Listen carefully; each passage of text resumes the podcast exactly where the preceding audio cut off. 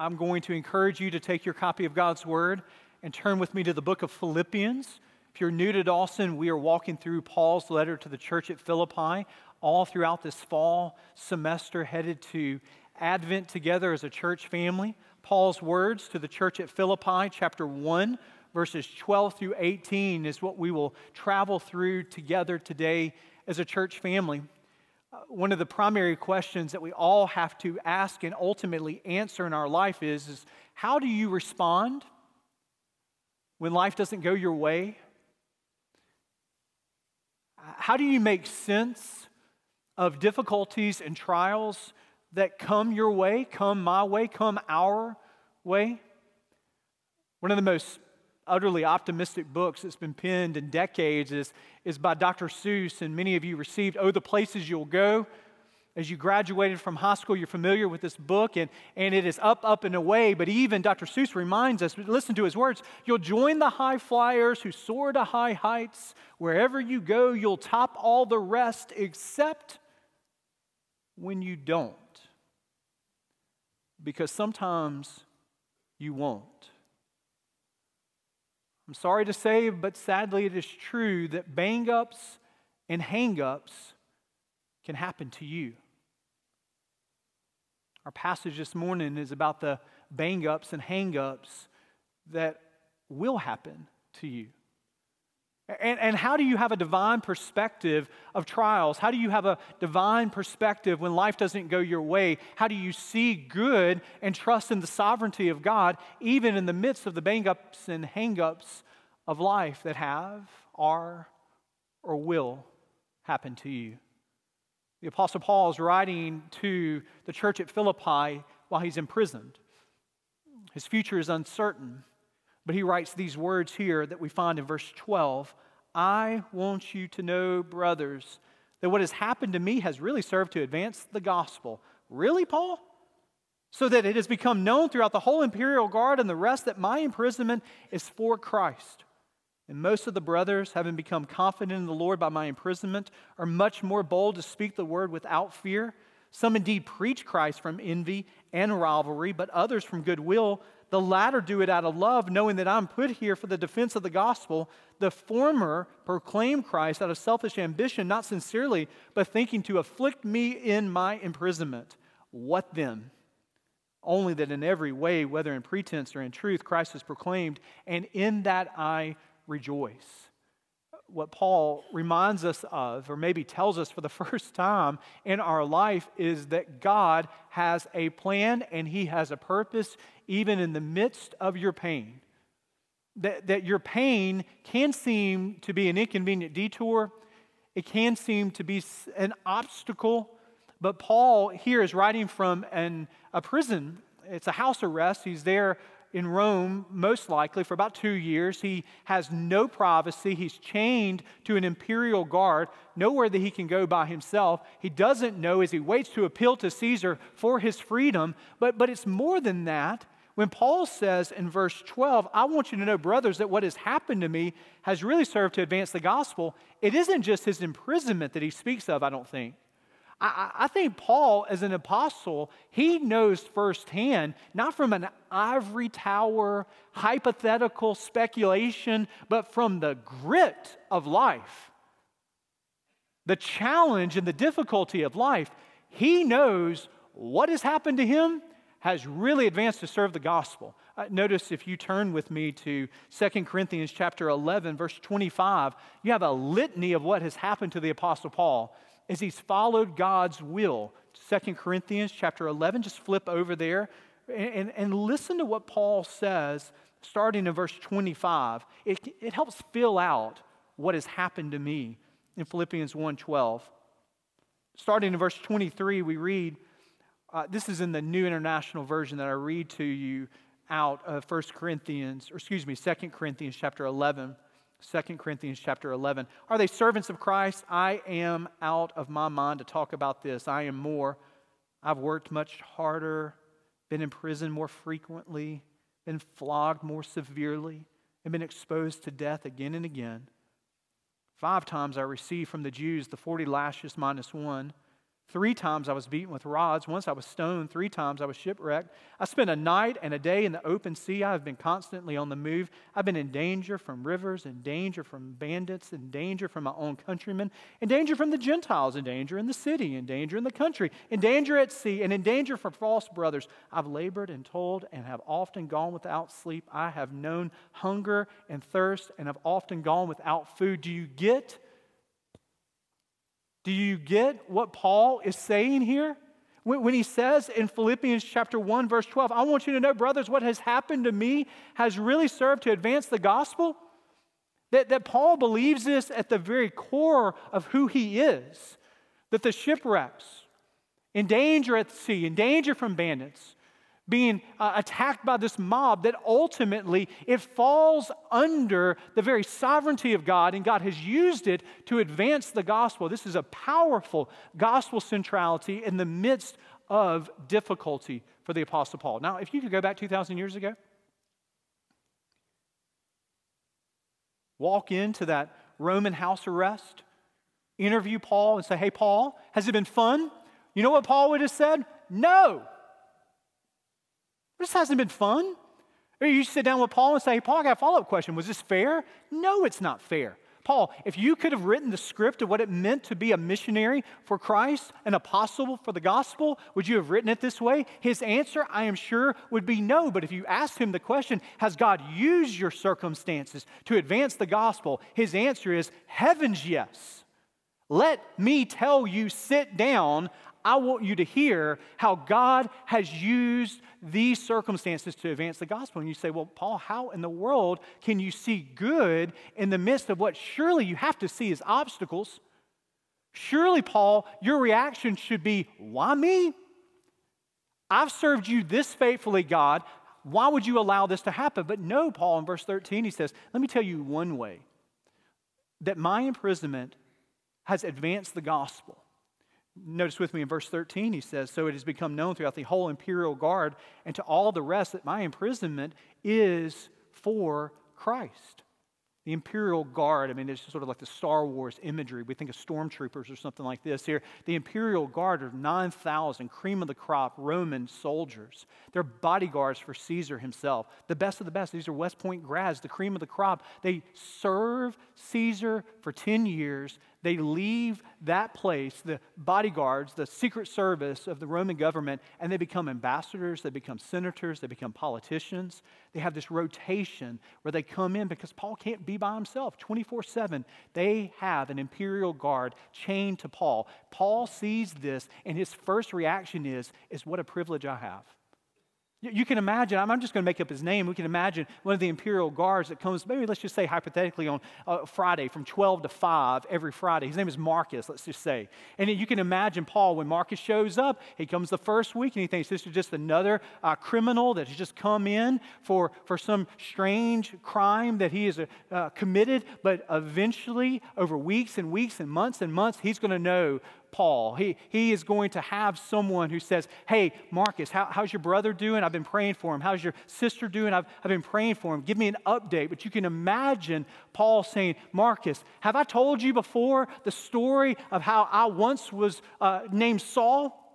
And how I was going on, on, the Damascus road to persecute Christians, to lock them up. Have I told you, Marcus? And you can imagine Marcus saying, Paul, you tell me this week after week. Yes, you've told me this story, but let me tell you again, because I never tire of telling you how I was going to put Christians in prison. I was going to stomp out the Christian church. And God, through a vision, through the Lord Jesus, knocked me off of my horse.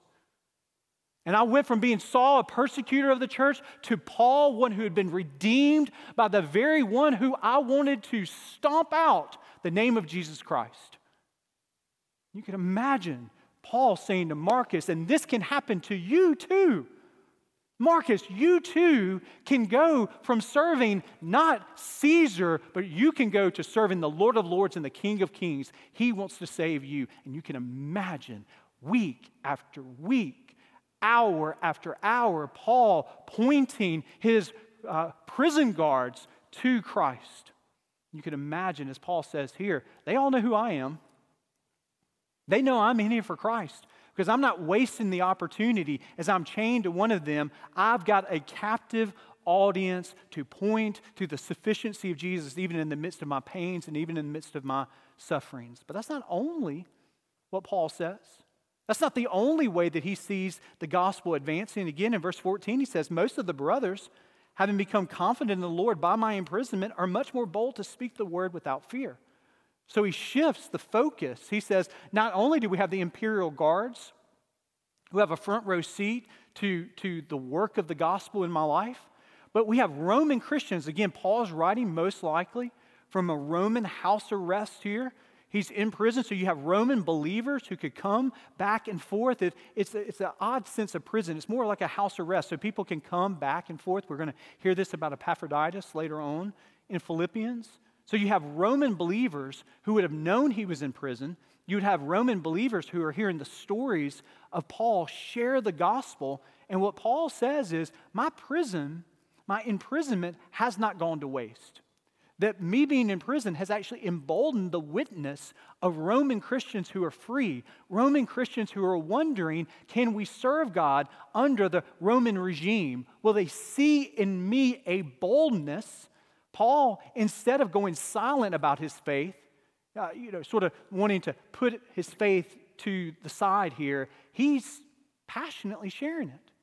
Instead of becoming a, a mute, he, he is bold in, in sharing the gospel. And Paul says, now they have seen my witness and they want to share. They're encouraged, they're spurred on through my faithfulness.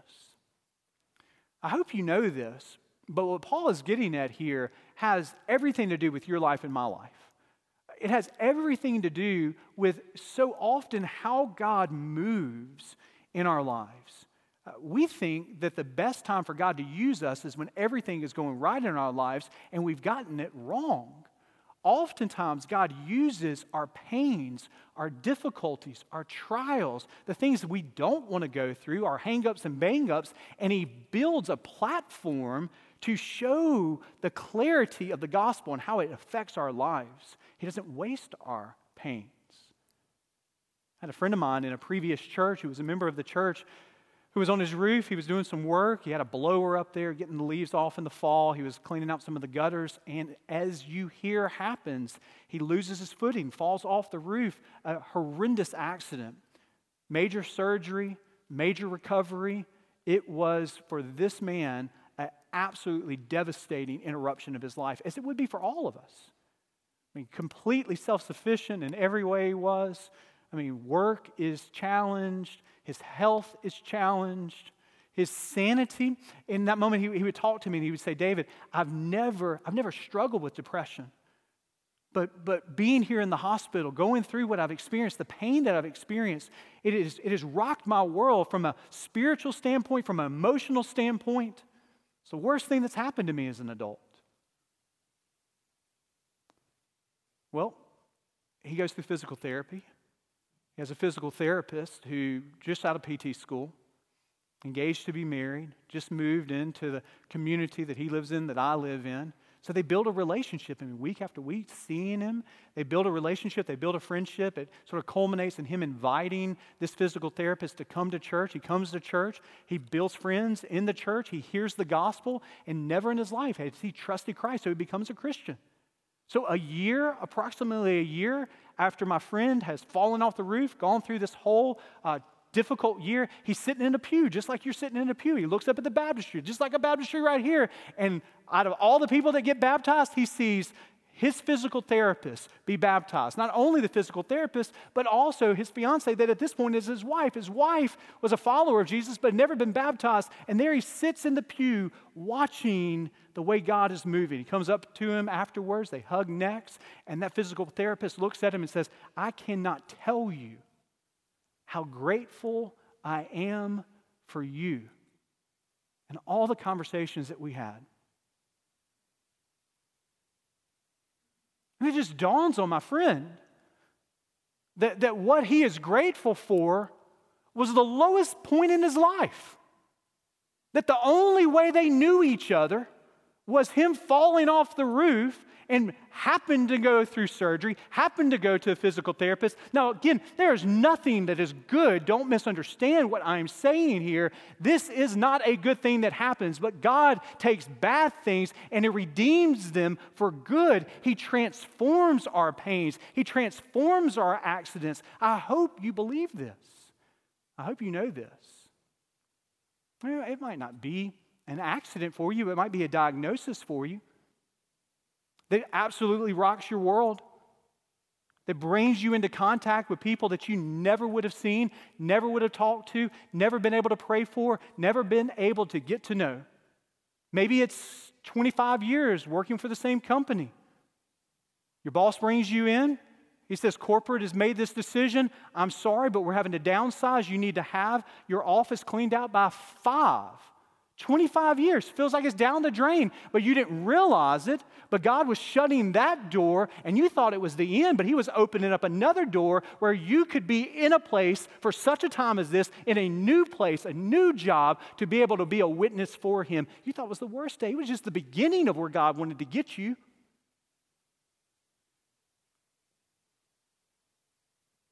You've been dating him or her for years. You're certain that wedding bells are before you. And instead of proposing to you, you break off the relationship, and it's absolutely heart wrenching. And then about 10 years later, you look at your Christmas cards that get sent out, and you see your husband and you see your four children, and you say, Praise God that what I thought was the end of my life was the beginning of what I see in this card. He wasn't a great guy anyway. No, I don't, I don't know, you know. I don't know him. I don't know him. But you get the point, don't you? This is how God moves. This is how God works. He, he is a God that is good and He is a God that is sovereign. Now, I, I wish Paul is sitting here in prison and he can see that God has redeemed it for the imperial guards that are hearing the gospel. He can see that he's redeemed it because they're Roman Christians that are emboldened in their faith. We don't always see this side of heaven, how he works all these things together. He promises us that he works all things together for the good of those who love him or called according to his purpose. But he doesn't, he's not obligated to, to show how all of that works out this side of heaven. I think we're going to get to heaven, and one of the things that's going to be so unique is how we see how all of these puzzle pieces fit together. We're sitting here on earth and we think that God's allowing this to happen because it fits in this little area. And then we get and we see the master plan of how God has redeemed all this, and we say, Oh, I, I had no idea. I, I had no idea how you were working good out of this difficulty. Now, Paul sees it because he can witness to the imperial guards. I hope you see that in your life, that God has placed you strategically to be a witness for Him. And oftentimes, He has to give us detours. He has to derail our plans to get us where He wants us to be for such a time as this to be a witness for Him. But it's more than that. Paul says, even the Roman believers, they're emboldened in their faith. Instead of uh, shrinking in the face of persecution, they're standing strong because of the witness of me being in prison. And this happens today too. I don't know about you, but these last couple of weeks, as I've heard reports of Christians in Afghanistan, there are a lot of things that those reports do for me. Uh, there are a lot of things that I have to respond, and you do too. When, when you hear reports of firsthand believers on the ground who, whose names have been given to the Taliban and, and their house numbers have been given to them, and they're having to flee their homes and they're having to take refuge with family members right there on the ground or friends, and they're fearing the repercussions of what that's going to do as they take refuge there. And hearing firsthand accounts of some families who are fleeing to the mountains to avoid persecution, to be able to keep their family intact. Now, there's a lot of things that these kinds of stories should do for us. They should draw us to our knees in prayer. We should be praying. We should, certainly should be praying for our military personnel who are there in harm's way. We should be praying for the gospel to spread in the midst of, of this place. We should pray for the protection of believers. Yes, and yes, and yes. We should say what are tangible ways that we, as the body of Christ, can come alongside of the global church. Uh, we have a great privilege, along with other churches, to partner. You see it on the screen here with the International Mission Board, the North American Mission Board, to be able to give tangible support to the relocation of refugees across the world for the sake of giving physical needs and meeting those needs for the sharing of the gospel. Many of these will be believers, many of these will not be believers. You can go to sendrelief.org. You can read more about this. This morning, I did this. Danielle and I gave to this organization. It is a trustworthy, gospel centered organization that has boots on the ground, caring for, loving, ministering, sharing the gospel to those that we're reading about and seeing on the television. So many of us have the resources that there, there are financial needs that we need to be able to step up as the Christian church in America and come alongside and say, hey, we're going to bear some burden. We're going to help spread the gospel and help Christians in the midst of difficulty. Yes, we should do that. But there's another thing that these kinds of stories do for me, and I hope they do this for you. You see, these Roman Christians are watching the Apostle Paul and they see him in prison, and it puts life in perspective. And I don't know about you, but hearing these types of stories, as I pray for them and as we want to support them, it also is a mirror to my life. And I realize, as, as, as blessed as we all are to live in the Birmingham metro area, and as blessed as we all are to live in America and to be able to gather together without the fear of, of interference and the fear of persecution, all of this I say, praise God for. But when I hear the stories of faithful believers saying, we would leave our house, we would leave our home so that we could stand for the gospel in the face of persecution, it puts life in perspective for me. We, we all swim in a cultural stream of pettiness and self absorption. It is a part of the air that we breathe, and we all just need to know this and admit this. You can't escape it.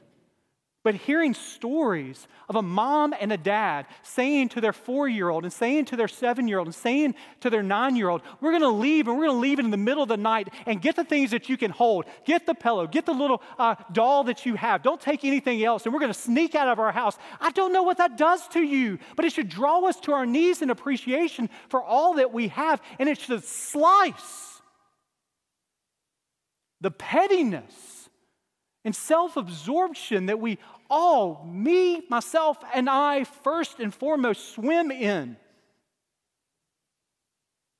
Here, here are believers who say, We're going to gather, we might die. And here we in the West, with the freedom that we have, we say, We'll gather when we can fit it into our schedule. It should draw us to our knees in repentance. It, should show us what Christ actually means and how it changes everything. This is the witness of the persecuted church. It has been for 2,000 years. This is exactly what is going on as the Apostle Paul, in the midst of his imprisonment, is standing firm. The Roman Christians see Paul and they say, Stand up. Stand up in your faith. Be bold in your faith. This is still the witness of the persecuted church in 2021. It is a call to boldness. It is a call to commitment. It is a call to take up our cross and die when believers across the world literally are taking up their cross and they are dying. And so, Paul's witness it is a witness for today. It is the headlines of the news that we read about and that we see on television.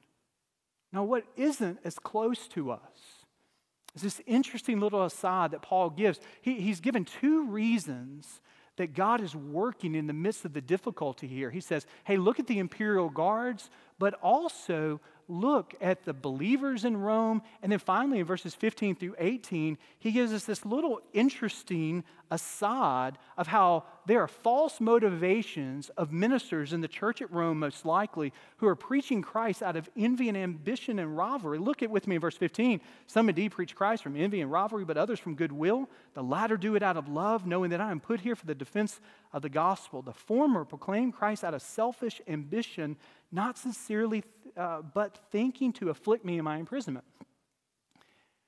Can I tell you what's going on here? The answer is I'm not really sure. I'm not really sure. And I, I don't say that as a sort of a lazy pastoral cop out. 2,000 years of church history and interpretation of these passages, Paul just doesn't give us all the historical background that we need to fill in what's going on here. So interpreters have had to build sort of a historical reconstruction and had to said, I think that this might be what it is, but we can't definitely uh, fill in the dots, and that's okay. That's okay. The, the main things of Scripture are the plain things of Scripture, and the plain things of Scripture are the main things of Scripture. And if God wanted us to know who exactly these people were, exactly what was going on, He would have told us, but He didn't. The main point of this is that Paul sees groups of ministers who are preaching with pure motivation, and they're preaching the gospel. And you got this other group here, probably Roman Christians, followers of Jesus, who, who've been preaching the gospel for years and years and years, and then all of a sudden Paul shows up, and you got the celebrity apostle who's guarded by the, the imperial bodyguards of Caesar, and they get jealous. Everybody's talking about Paul now.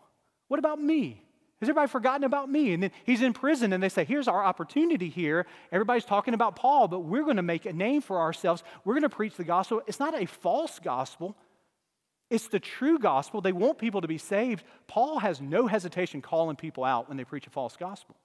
In Galatians chapter 1, do you remember when they were preaching Christ plus circumcision? He said, May those ministers of the gospel be accursed, may they be damned. This isn't the same situation here.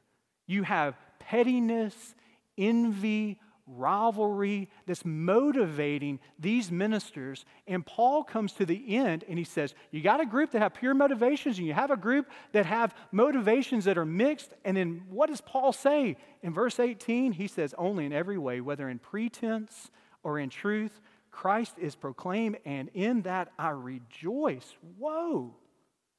No name calling, Paul? No back and forth with them? Now, what Paul says if they have false motivations, it doesn't matter as long as the gospel is going forth. If I'm in prison, it doesn't matter as long as the gospel is going forth here. Paul is so single minded. He is so focused on the centrality of the gospel that whatever he's experiencing here, whether it's being hurt by the envy and rivalry, whether it's being in prison, he says it is a platform, my pain is, for the proclamation of the gospel. And I hope you can, you can believe what Paul is saying here, because this is hard to believe. This is hard to live. It's easy to talk about, it's easy to read. But when you're actually in the, the, the, prison of your own making or someone else's making, when you actually have a lot more question marks than you have answers, it's hard to, to live this out here. But I hope you would, you would take the witness of the Apostle Paul, inspired by the Holy Spirit, to believe that God has a purpose no matter your pain. That God has a purpose no matter how life is derailed and, and things aren't like you thought it was going to be here. Do you believe this truth here? Do you trust that God is good and that He is sovereign, that He is in control, even when we can't trace His hands? Do you believe that He has a purpose even when you face the difficulties of life? Because I've got to remind you of this. I'm sorry to say, but sadly it is true that bang ups and hang ups will happen to you and to me and to us. But here's the good news that no matter the bang up, no matter the hang up, God is good, He's in control, and He can, if we trust Him, advance the gospel no matter what we face. That, my friends, is really good news. Let us pray.